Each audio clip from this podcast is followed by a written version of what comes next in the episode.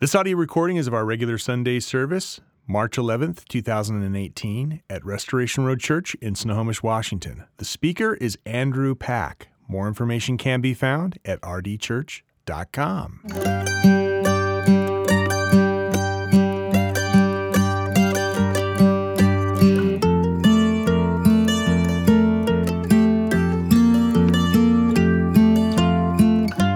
Today's scripture is 1 Peter chapter 3 verses 13 through 22.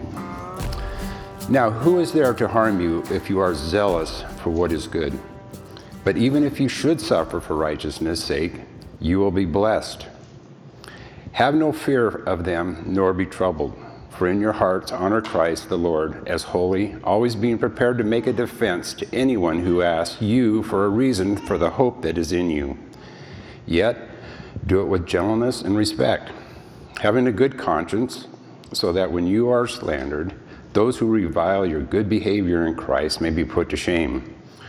For it is better to suffer for doing good, if that should be God's will, than for doing evil.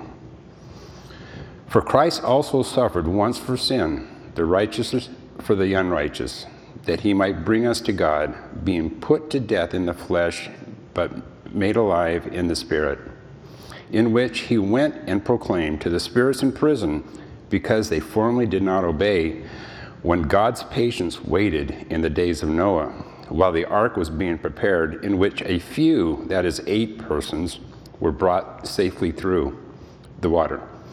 Baptism, which corresponds to this, now saves you, not as a removal of dirt from your body, but as an appeal to God for a good conscience through the resurrection of Jesus Christ who has gone into heaven and is at the right hand of God, with angels, authorities, and powers having been subjected to him. This is God's word. Good morning. It's your first time with us. My name is Andrew. I'm the director of discipleship here. If you don't have a Bible, we have some on the table out there. If you don't own a Bible, we would love for you to take that with you when you go from here um, and read it. Uh, we will be, I said last week that we were kind of doing two parts on, a, on the profile of a cross centered life. And so this is the second part of that, of looking at what our life looks like in response to the cross of Jesus Christ. So I'm going to go ahead and pray for us, and then we will go ahead and dig in.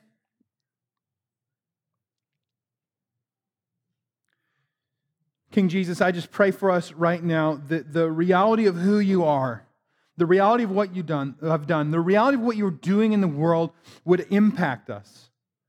That this thing that we do is not to gather to have some feelings about some stuff, but to be radically changed by the truth of the gospel. Jesus, you have saved us, you have set us apart, you have made us people new. We are taking off the old person. We are putting on the new. We are being transformed into the people that we actually already are because of the gospel. And so I pray for us today, Lord Jesus, that by the power of your word and by the power of your spirit, you would change us, you would embolden us, you would enliven us, you would send us your power, Lord Jesus, that we would have a bold confidence in the truth of who you are and what you're doing. We can only do this by your power and by your grace and by your mercy. And so I just pray, whatever is of me, Lord, would just be forgotten but the things that are of you, the things that we have come to, to gaze upon and to look upon about you, Lord Jesus, that those things would give us a new passion today for the truth of the gospel. That would light the passion of our hearts on fire, that we would worship you afresh, we would worship you anew, and that we would rededicate our lives today to following you and glorifying your holy name. We do this not so that you will love us, but because you have already loved us. And so, Lord Jesus, we pray these things for your glory and for our joy in your name, Jesus Christ. Amen. We're in 1 Peter, we're in chapter 3, we're starting in verse 13. You and I are standing in America. We are a people who love comfort. We love comfort and hate to be uncomfortable. We hate anything that pushes us or, or makes us feel out of sorts. We hate it. We love to be at the center of everything. We love for our lives to the rock, the boat to be unrocked and for our lives to just float. We love to be at the center of our own story and we love to be at the center of our own lives and we love for things to go the way that we want them to go. And when they don't go the way that we want them to go, honestly, we often throw a fit. Here's the problem the gospel calls us to be uncomfortable, not comfortable. The, the gospel calls us to live differently. It is uncomfortable to say no when everyone else is saying yes. It is uncomfortable to put other people first. It is uncomfortable to put yourself last. It is uncomfortable to claim to love Jesus and know Jesus in a time when everybody else would rather do something else. And the reality is to follow Jesus, to be a Christian, to walk in his ways, to live for his glory, well, to be frank, it makes us at least uncomfortable, or maybe worse, as we'll see with Peter. Because you see, the gospel is not about your comfort. The gospel is not the message that Jesus Christ came and died on the cross so you get to go to heaven and be with him forever. That is part of the gospel. Part of the gospel is that we get to go to be with Jesus, but accepting the gospel and following Jesus isn't just insurance so we don't go to hell. Hell is not a place, or pardon me, heaven, let's get them right. Heaven is not a place for people who are afraid of hell. Heaven is a place for people who love Jesus. That's what heaven is. It's for people who love Jesus and want to be with him. Likewise, Jesus didn't come to just be your friendly counselor who pats you on the back and claps for you for everything you do and gives you a gold star for everything you do in life.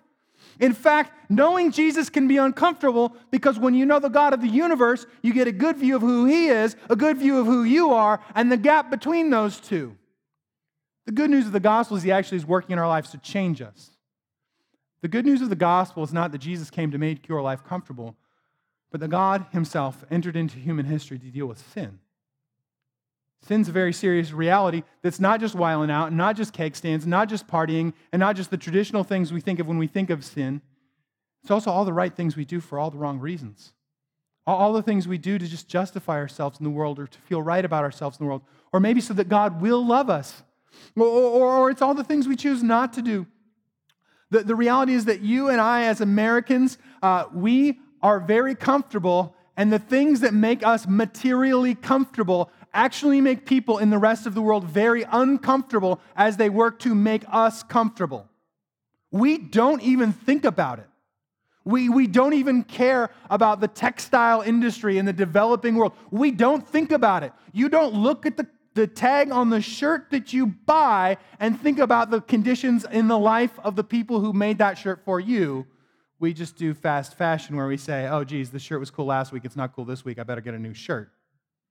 We love comfort, but the good news of the gospel is that Jesus Christ came to deal with our whiling out, and he came to deal with our active sin, and he came to deal with all the right things we choose not to do. And he didn't just come to deal with sin, he came to make us right with God and give us life and life in abundance and give us everything in the gospel.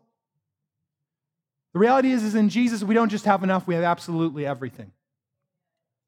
The good news of the gospel is not that we're scraping by spiritually, but that we've been given absolutely everything in Jesus. And this good news should change the way we deal with the things that make us comfortable. And let me make you uncomfortable myself uncomfortable while I'm at it for just a moment. If Jesus is everything, what wouldn't we give for him? Right? Are you willing to give it all for the gospel of Jesus Christ? Are you willing to lose your house for Jesus? Are you willing to lose your car for Jesus? Are you willing to stop playing fantasy football for Jesus Christ? Right? We are a very comfortable people. You go to the coffee shop, you order a latte, and when someone else makes your coffee that you pay $7 for you, you have also told them how many degrees you would like your coffee to be. It needs it can't be 2 degrees hotter or 2 degrees colder. It must be the Goldilocks temperature for my hazelnut latte, or else heads are going to roll. Because we love comfort and we hate to be uncomfortable. Now, the gospel of Jesus Christ confronts us on this because the promise of the gospel is not that you will have a comfortable life. The promise of the gospel is that you get Jesus and get to be loved by God forever and ever and ever. Praise the Lord. And as we turn to 1 Peter here in verse 13, we're going to see three things. The Bible calls us to live differently. And sometimes we may suffer for that. Sometimes. It's an operative word. We'll talk about that. Two, Jesus lived differently and did suffer for it. And three, as Christians, when we suffer, we stand with Jesus. Verse 13, 1 Peter chapter 3. Now, who is there to harm you if you are zealous for what is good? Now, the fact that Peter even has to ask this question means he understands that if you want to follow Jesus, you might have to pay for that. He understands that you following Jesus might make life uncomfortable wherever you live because we actually live in a broken world where people don't naturally all love Jesus and sing kumbaya and hold hands all the time. Right? There are people on your block who think Jesus is stupid. Can we just be really frank and just talk about it, right? You live in Washington state. Heck, you might be here right now and you think Jesus is stupid, but your friend brought you here. We are so thankful you're here, and all we want for you to is know to know Jesus. And we are just with all sincerity, I'm so thankful and glad you're here right now. But the reality is, as you go to work, somebody at work thinks Jesus is stupid. Somebody on your block thinks Jesus is stupid. Some of your friends probably think Jesus is stupid. Or is that just me and my friends? And I work here, so, you know, hey, whatever. Do that with that what you will. But, but Peter knows this, right? That, that for being zealous for doing good, you might actually have to pay the price for this. Now, what's really important, I think, in a moment like this is to stop and say, well, what does he mean, do good? How does the Bible define doing good? Because we all sort of want to do good. I, I don't often meet like Skeletor or Cobra Commander or some other person who actually just wants to do evil all the time and will say so out loud. So the Bible must have something different in mind. Don't run into Skeletor, he's really scary. I'm not sure why my parents bought me that toy when I was five. It's frightening. My children found it recently, and they were like, What the heck is that? It's Skeletor. They were extra confused by Stinkor, by the way, if you know Stinkor. I'm in John, I'm in chapter 6, I'm in verse uh, 25, and we're thinking about what it means to do good, okay? What it means to do good. Now, Jesus has just fed the multitudes from a little boy's lunch. Uh, his disciples have gone out on the sea. Jesus has shown up, and the boat has teleported to the other side of the sea. I have no time to unpack anything I just said, but it's all right there, and you can read it this afternoon. But we're in verse 25.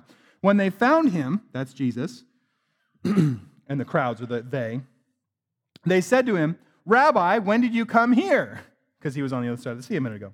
Jesus answered them, Truly, truly, I say to you, you are seeking me not because of not because you saw signs, but because you ate your fill of the loaves. They're not there for Jesus. They're there because Jesus is going to make them comfortable. We do this, right? Check your prayer life last week. How much of your prayer life was spent saying things like, God, you are amazing. You are glorious and wondrous. Thank you for the air in my lungs. You are so gracious to me. To be frank, oftentimes when we're not being careful, you actually have to habituate yourself to prayer. You have to go after it. Draw near to God, He will draw near to you. So often, the sum total of our prayers are Dear Jesus, I really need some help here on this thing. Can you help me out? Now, here's the amazing thing about Jesus He loves to help you out. He actually tells you to pray to Him that way. Don't, don't, don't stop doing that. But I'd also urge you consider how wonderful He is and make sure that the, that the trap of your life is not only to seek felt needs from the Lord. He cares about those things. He says it over and over again. Don't think I'm saying that He doesn't. But these people aren't after Jesus, they're after the bread He can get them. Seeking me not because you saw signs, but because you had your fill of the loaves. Do not work for the food that perishes, but for the food that endures to eternal life. If the sum total of your life is chasing the stuff of the world, your life is empty. It's a fact. If you are chasing money or prestige or popularity or things, it turns out at some point in time, if you take a sober moment and look at those things that you are after, you will find that they are trash. They are rubbish. They are garbage. and they will not fulfill you. God has actually engineered your life in such a way that not only will they not fulfill you, you are built for more. You are built to find your fulfillment in so much, something so much greater and grander than the high score on Zelda, right? That is not, it was at one point in time the point of my life. But it turns out when you get there, when you get to the last level, and it seems silly that I'm using Zelda. This is true about everything else. You get to the last level and it's just over. And nothing happened. The high wears off very quickly. Only one thing that's eternal that we're to pursue, and his name is Jesus. Do not work for the food that perishes, but for the food that endures to eternal life, which the Son of Man will give to you. That's really good news, by the way. You're not climbing a ladder to get to it. He's busy opening the door saying, Come on in. We're usually trying to do spiritual push ups and other things, and he's busy just trying to invite us into the party, and we're busy trying to do something else. For on him, God the Father has set his seal. They said to him, What must we do? Now listen. What must we do to be doing the works of God? This is a wonderful question. This is the question of your life, or at least one of the top three or four questions you should ask yourself with your life. What do I need to do to do God's work? And what's really great is it's a great thing to pray and ask Him about. An unbelievably helpful way to start your day is on your knees in prayer, acknowledging who's God and who's not in the God you relationship and then asking God what He wants you to do with the next 24 hours. Dear Jesus, you are the King. I love you. You've saved me. Help me. What do you want me to do with today? Today belongs to you. Because I don't know if you know this. Today belongs to Jesus, not you. And honestly, the more we embrace this and run out to this and, and experience this, the more joy we have in our lives, friends. There's just joy out there for us, and we we skip it. They said to him, What must we do to be doing the works of God? Jesus answered them, This, now listen, this is the work of God, that you believe in him who he has sent. What is the number one thing you can do with your life? Believe Jesus with all your heart and get absolutely everything out of your way that gets in the way of you and Jesus. That's why Peter's after holiness. He's not trying to say, it's not about, hey, watch this or don't watch this, and it is to an extent, right? There are wicked things that actually objectify and dehumanize people that we pay money to watch on TV, right? And the reason we don't watch them is not so God can like, oh, good, good score. You got a good score. You watched PG 13 movie. Well, PG 13, you get five points. Oh, uh, hmm, football game. Oh, it's kind of violent. Uh, like, that's not how it works, right? The, the point of our life is that we are busy like Icarus. Do you know the Icarus story? Not Kid Icarus, not NES. We're not making any more NES references. Icarus is this mythological story about this kid whose dad, they built some wings to fly out of prison. And the wings are made out of wax, so if they fly at the right level, they fly out into freedom, but if they fly too close to the sun, the, the wings melt and they crash and they die. Icarus dies because he flies too close to the sun. Here's what we do we don't ask ourselves, if today belongs to Jesus and the things I'm doing today, am I doing the things today that draw me closer to the Lord? We instead often ask ourselves, how close can I get to the sun before my wings melt? How nasty can I get? How dark can I get? How much can I sin before I've crossed the line and actually sinned and now I'm in trouble? We are rarely leaning on the promises that if we draw near to God, He will draw near to us and ask with our life, What do I need to do to draw near to the Lord? We're often busy trying to fly as close to the sun as we can before our wings melt. And here's the scary thing once we've done that, we're actually already sinning because our aim is not Jesus, it's something else. Jesus wants us to believe him. And believing him isn't simply signing on. Well, you can't actually do religious stuff on the census. But it's not about just like signing a thing. So, oh, yeah, I'm in the Christian club, so that I'm in the Christian club. Yay, for me, I'm in the Christian club. That's, that's not what it means to believe Jesus. To believe Jesus means to look upon the face of the Lord and the power of the gospel and the power of the cross and turn to Him and let that reality be the reality that informs and defines every facet of your life. Every facet of your life. That's what it is to believe Jesus. Jesus answered, and this is the work of God, to believe in Him who He has sent. So they said to Him, Then what sign uh, do you do that we may see and believe you? What work do you perform? Our fathers ate the manna in the wilderness, as it is written, He gave them bread from heaven to eat. Jesus said to them, Truly, truly, I say to you, it was not Moses who gave you from bread from heaven. And you almost feel like there's an implicit dum dums in there. But I don't know that Jesus would have said dum dums, but I sort of feel like it kind of is in there, right? Of course, Moses didn't give them the bread, God did, right? That's the, the truth of every one of God's leaders through all of history. Moses didn't do it, God did it, right? It's not my job to stand up here and show you that I'm smart. It is my job to say, look what the Bible says about Jesus. Yay! Let's sing. That's my job. Thank you. At least somebody made it through daylight savings and is awake and alive.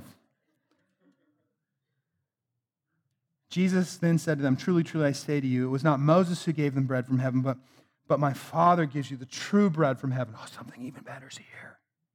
For the bread of God is he who comes down from heaven and gives life to the world. They said to him, Sir, give us this bread always.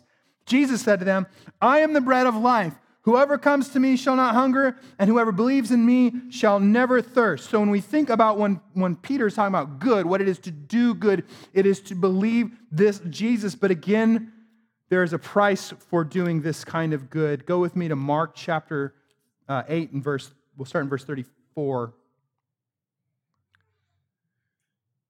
And calling the crowd to him with his disciples, this is Jesus again, he said, if anyone would come after me, let him deny himself and take up his cross and follow me. That is very uncomfortable.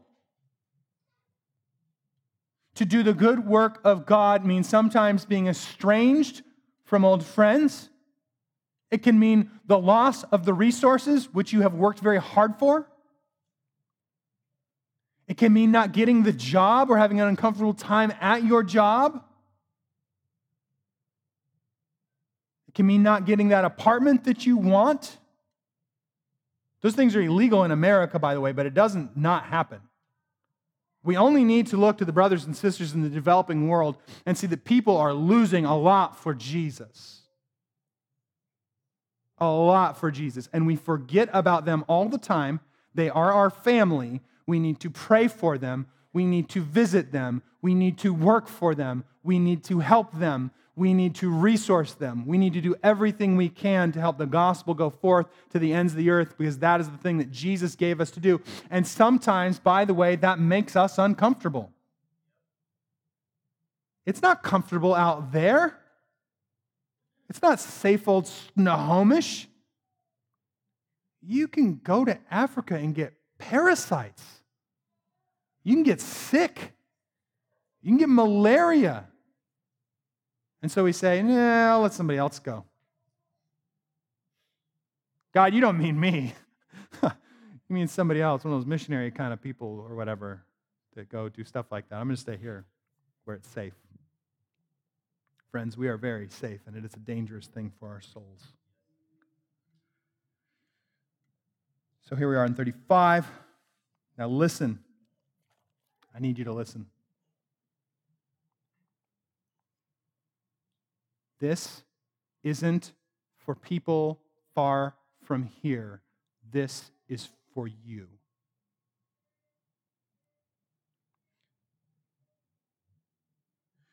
For whoever would save his life will lose it. But whoever loses his life for my sake and the gospel's will save it. For what does it profit a man to gain the whole world and forfeit his soul? For what can a man give in return for his soul? For whoever is ashamed of me and of my words in this adulterous and sinful generation, of him the Son of Man will also be ashamed when he comes in glory in the Father with, from the Father with his holy angels. There are going to be times in our lives to be associated with Jesus, there's a price to pay. But the reality of the gospel is that in the gospel of Jesus Christ, we have Jesus which means we have absolutely everything, which means that they can take care of, er, take away everything that you see, everything that you can tangibly hold on to and say, This belongs to mine. And yet, because of the economy of the gospel, we still have absolutely everything in Jesus. You have everything in Christ. They can take it all away, and you still have everything. And yet, when we trade Jesus away, you can have absolutely everything, but you have absolutely nothing. With Jesus, you get everything. Go with me to the Sermon on the Plain, which is in Luke chapter 6. Uh, it's not an airplane, by the way. Sermon on the Mount's on a hill. Sermon on the Plains down in a valley. It's called the Sermon on the Plain. We're in chapter 6, we're in verse 20. And he lifted his eyes on the disciples and said, Blessed are you who are poor, for yours is the kingdom of God. Or happy. That's another way to translate that. Blessed are you who are hungry now, for you will be satisfied. Blessed are you who weep now, for you shall laugh. There is a day coming when God restores everything, and it is going to be amazing. Blessed are you. Now, listen, this is some crazy town stuff here. We're about to take a trip to crazy town that only makes sense in the gospel. Blessed are you when people hate you. What? And when they exclude you. Oh, we hate to be excluded. Somebody unfriends you you don't remember from 10 years ago and you make a huff about it. Right? You know what I mean, too. It's not talking about someone unfriending you. We're talking about someone kicking you out of the family. It's comfortable here for us. I know lots of people living right here in Washington who have lost their families for Jesus. Their mother or father say, if you're going to follow that guy, I don't want anything to do with you. Passed a number of people through that. The uh, developing Muslim world is the, by develop, I mean developing in the gospel. You become a Christian, you're out of the family. Right? You don't get to go into town and buy food because they throw rocks at you. That is to be excluded in a way that is a little beyond what most of us understand. And yet, brothers and sisters in Christ are doing all that all over the world because Jesus is worth it. Because Jesus is worth it. Because Jesus is everything. Now, listen, blessed are you when people hate you and when they exclude you and revile you and spurn your name as evil on account of the Son of Man. Now, I've been in ministry for a number of years. I've had a lot of friends in various kinds of churches and however the world defines success in a church or however you want to deal with that. I know lots of people who have, they get in the paper and they have to put it on the internet and tell you, hey, look, the paper wrote a thing about us. They think we're amazing. Yay! Look what we're doing. We're amazing. Yay! I've never known anyone of my friends to ever send me the clip in the paper and say, The world is celebrating us. Are we still on gospel here? The world is making much of us. Are we still being faithful to Jesus? And they certainly don't send you the clip in the paper when someone writes a really nasty article about you and say, Look, they hate us. Yay! Rejoice! The world hates us. We're amazing. Except for, look, it seems so absurd, and then you just read the plain text. Verse 23 Rejoice in that day and leap for joy. Get up and dance when the world hates you because you love Jesus, because they don't love Jesus, they love themselves and hate Jesus. Are you willing to be hated for the gospel? It's painful to be hated. You don't want to be hated. I don't want to be hated. But what's clear is when we are suffering, and especially when we are suffering for the Lord and the world is trying to knock our hands open from our tight grip upon Him, that He is what we value. He is what is true. He is what accounts for us. And those, oh, pardon me. You rejoice in that day and leap for joy, for behold, your reward is great in heaven, for so they did to our fathers, the prophets. You're in good company when you suffer for Jesus. In fact, you're in the best company because Jesus suffered for you. We stand with Jesus in suffering. Go back with me to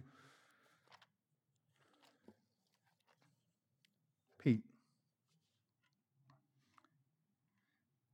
Have no fear of them, nor be troubled. All they can take away is your coat or whatever your house, your car, but not height nor depth nor powers nor principalities could ever separate us from the love of God in Christ Jesus. They can't take that from you, ever.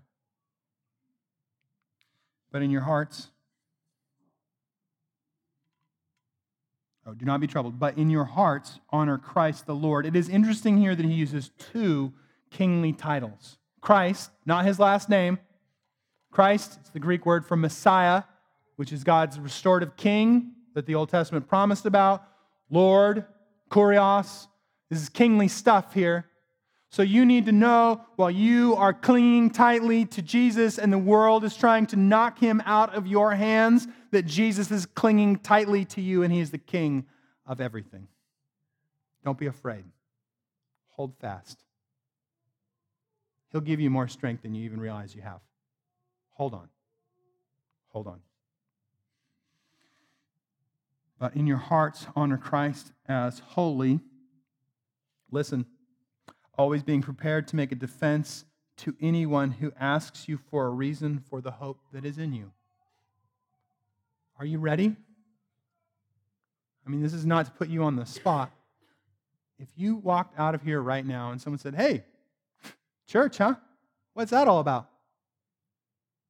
People are friendly. They say things like that. Maybe not that way, but you know, they do. Oh, you're a pastor. What's, what's that all about? Oh, seminary. What's that all about? Whatever it is, whatever's your thing, whatever thing you can kind of fill in the blanks there. Are you ready? Can you give someone the gospel in 30 seconds? Can, can you quickly tell them about who he is?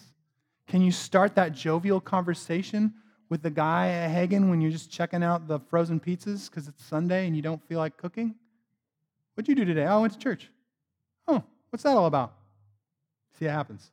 You ever been to Haggen? Things like that happen? Or maybe Safeway. You're Safeway, that's fine. Some people don't like Haggen, some people don't like Safeway. I don't care. There's a bunch of people who need Jesus who work there, so everybody go.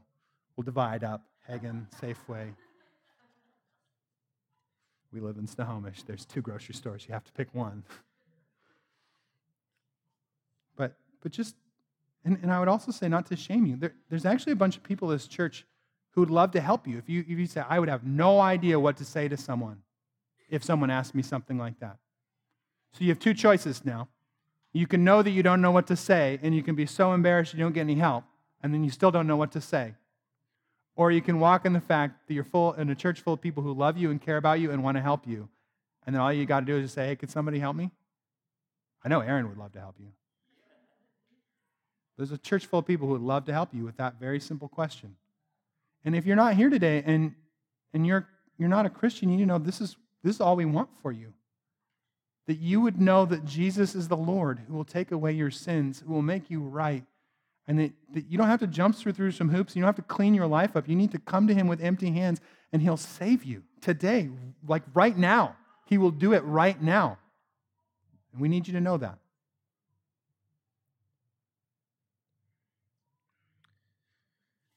So we have to be ready, and we don't shy away from it, even when it's uncomfortable. For this reason, that hope is in you. Yet do it with gentleness and respect. This is a great caveat.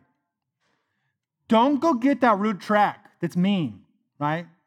Tract's a little piece, of, I don't have a piece of paper. It's a piece of paper. Says something about the gospel. So doing gospel stuff isn't walking around being a jerk to people, okay?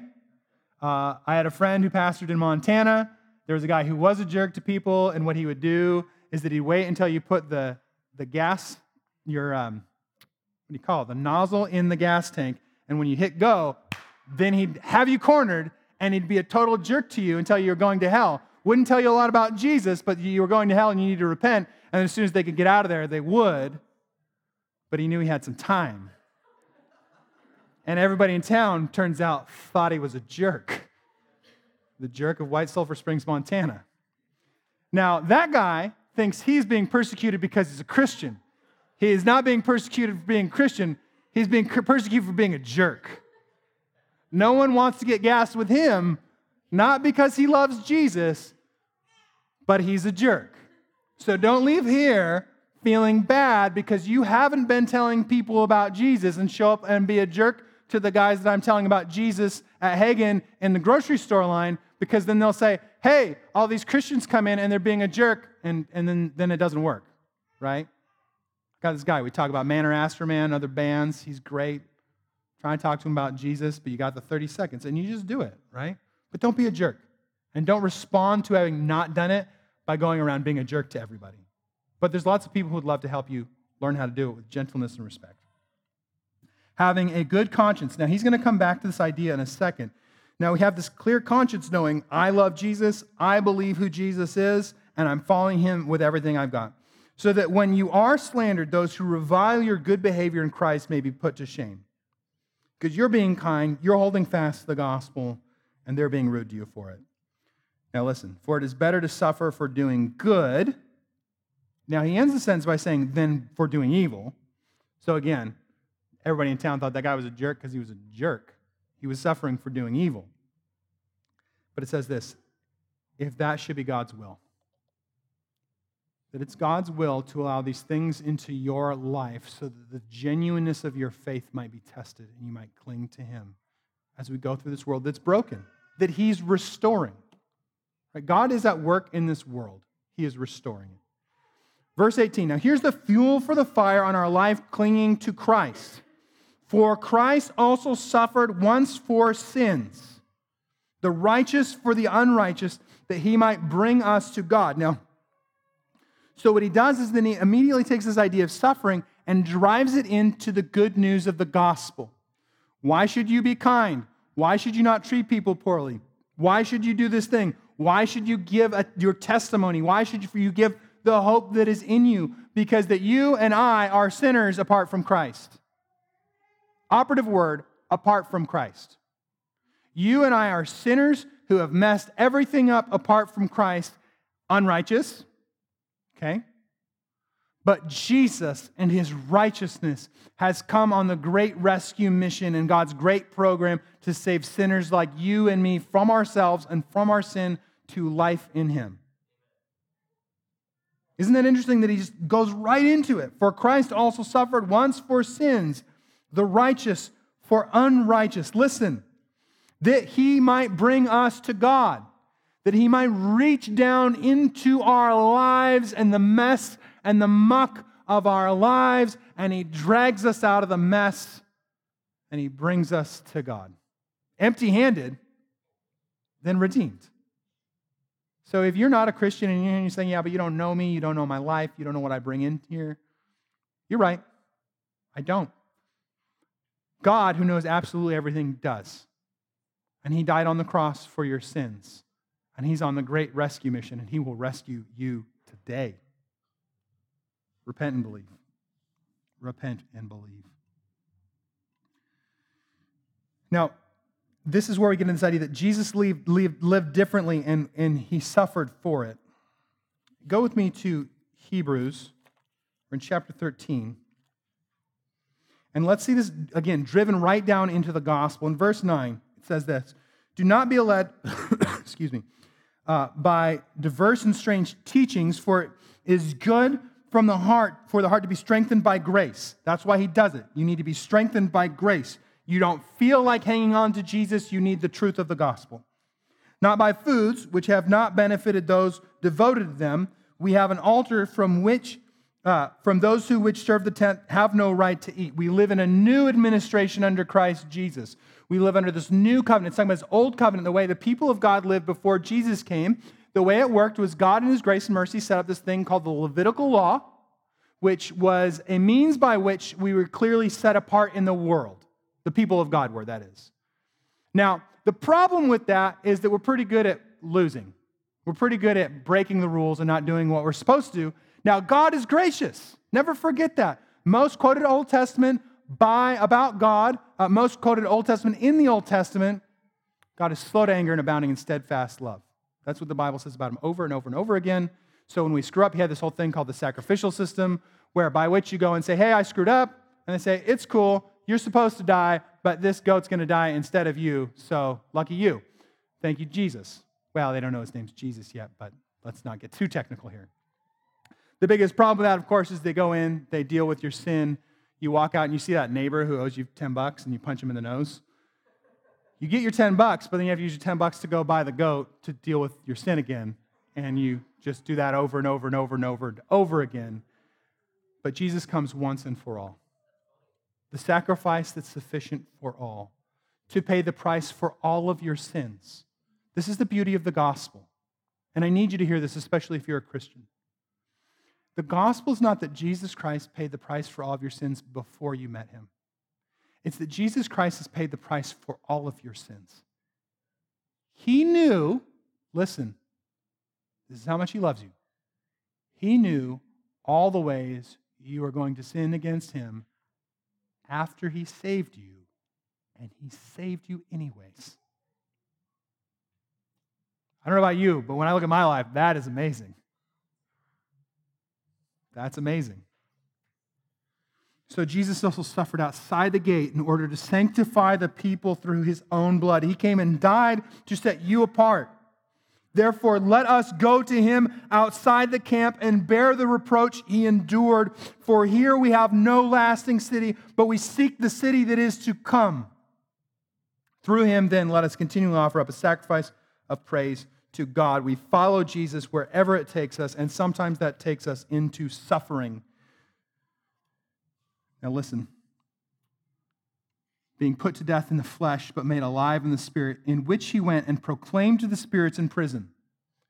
So, that verse has been used a lot of really, really wrong ways to justify things the Bible doesn't talk about, such as limbo. We frankly don't have time to get down into there. What this is probably talking about uh, are the, those in prison are those, uh, these demons uh, that are in gloomy chains, according to Jude, and Jesus is likely doing some kind of victory lap. There are those who would say that, well, when Jesus died on the cross, then he went to hell for three days. There's a big giant problem with that. That's the thief dying next to Jesus on the cross when he says, Remember me when you enter your kingdom. And he says, Today you will be with me in paradise.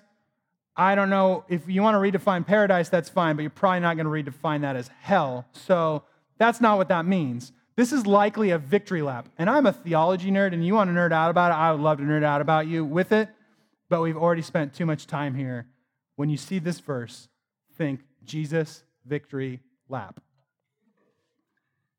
We keep going. Uh, because they formerly did not obey when God's patience waited, excuse me, when God's patience waited in the days of Noah. Now he's going to do something weird here for a second. It's not weird, it's just weird to us. So hang on with me. While the ark was being prepared, in which a few, that is, eight persons, were brought safely through water. So what's he talking about? Noah suffered. Here's how Noah suffered. For decades, God said, I'm going to judge the world. I'm going to cleanse it from sin. You are going to build a giant boat in the desert, and by building this boat, you're associating with me. You're saying you belong to me. You are obeying me. And by the way, everyone's going to make fun of you and be rude to you for decades. That sucks. That's a horrible job, right? Here's your job go build a boat in the desert, and everyone's going to make fun of you for like 100 years. Oh, that's awesome. Great. Noah staked his life on it. He's so associated with the God of the Bible that he said, Yes, I'm going to do what you say. I'm I can't hide the fact that I'm associating with you since I'm building a giant boat. They have built the ark, by the way, to scale in the great state of Kentucky, and I want nothing more than to go visit the giant ark. I'm like, I say this with all sincerity. I'm so excited to go get in the giant ark. Now, Noah built that by hand, right? Take that, Etsy. Right? You can't buy one of those on Etsy. By hand, the ark, right? He builds the giant ark, and everyone's making fun of him until everyone dies in a giant flood, right? But he's so associating himself with God. There's no hiding the fact that he's doing this thing that God's telling him, right? This is not a secret project, it's ginormous because everything's got to go in it. Now, he's going to draw this comparison, I think, to this. And there's a little phrase we're going to have to unpack, so just hang on with me, okay? That is, eight persons were brought safely through water. Verse 21 baptism, which corresponds to this. And we'll talk about it. Now saves you. Now we'll really talk about that one. Because some of you are like, what? What? Did you just say baptism saves you? I thought baptism didn't save you. I thought it was Jesus that saved you. Yes, we'll get to it, I promise. Not as removal of dirt from the body, but as an appeal to God, there's our word again, for a good conscience. So Noah, he's associating himself with God and then gets in the ark and goes through the water. And then Peter's saying, hey, this thing that is baptism. Now, here's how we know it's not. So, when we hear saved, we think this word, and you may have never heard it, and that's okay. This idea of regeneration. By regeneration, we mean that you have been saved by God. You belong to Jesus now, your sins are paid for, and you belong to Him. That's what it means to become a Christian. Now, here's what we have to be careful with the Bible has this thing called semantical range. Okay? So we have the same exact word being used in a number of ways. You have been saved. We're talking about regeneration when we say have been saved. You are being saved. That's called sanctification. That's this process, this wonderful, beautiful, thank you, Jesus process by which you are the person you now are in Christ. You're new. And you're also doing these things that you used to do, the old you used to do. And we're in the process of taking those things off and putting on the new. It's called being sanctified. You're changing, right? Sometimes you don't even feel like you're changing, but you look back five years later and you're like, wow, look all the work God did. Thank you, Jesus. You are amazing. Now, he also says you will be saved. This means in the new heavens and the new earth and the resurrection, you're with Jesus forever and everything's put back the way it's supposed to be. So you have been saved, you are being saved, you will be saved. And not only that, Titus, pardon me, 1 Timothy chapter 2 says that women will be saved through childbearing. So we don't mean regenerated through childbearing, right? What we don't mean by that is that men will be saved by Jesus and regenerated that way. And ladies, you can get pregnant and have some babies, and that's how you will be saved. That's not biblical, and if a church teaches that, they aren't Christian, just for the record. I think when it says you will be saved through childbearing, it means you will be, in this sense, sanctified through the act of being a mama. Now, he's not talking about papas, and he's not, by saying mamas get sanctified through childbearing, he doesn't mean papas don't get sanctified through childbearing too. Okay? Let's be clear on that. But he happens to be zeroing in on ladies, and he's saying the act of having babies and having children as they grow up helps you become more like Jesus. It sanctifies you, yes? It exposes your sin, just like it does papas, we're just talking about mamas, so don't get mad at me about not talking about papas, right? Turns out most of these things, I think all these things are true of dads too, right? That I'm about to say as I go through my notes in my mind before anyone starts throwing eggs. Having children that are just like you or your spouse who grow up the four year old version of you is sanctifying for you. You're welcome, right? It turns out you have sin you don't know about until you meet a four year old version of you in the mirror and you look at yourself and you say, Well, thank you, Jesus. I'm so glad to be sanctified. You have saved me, and you are saving me, and you will save me after you lock yourself in the bathroom for a while and chill out or whatever.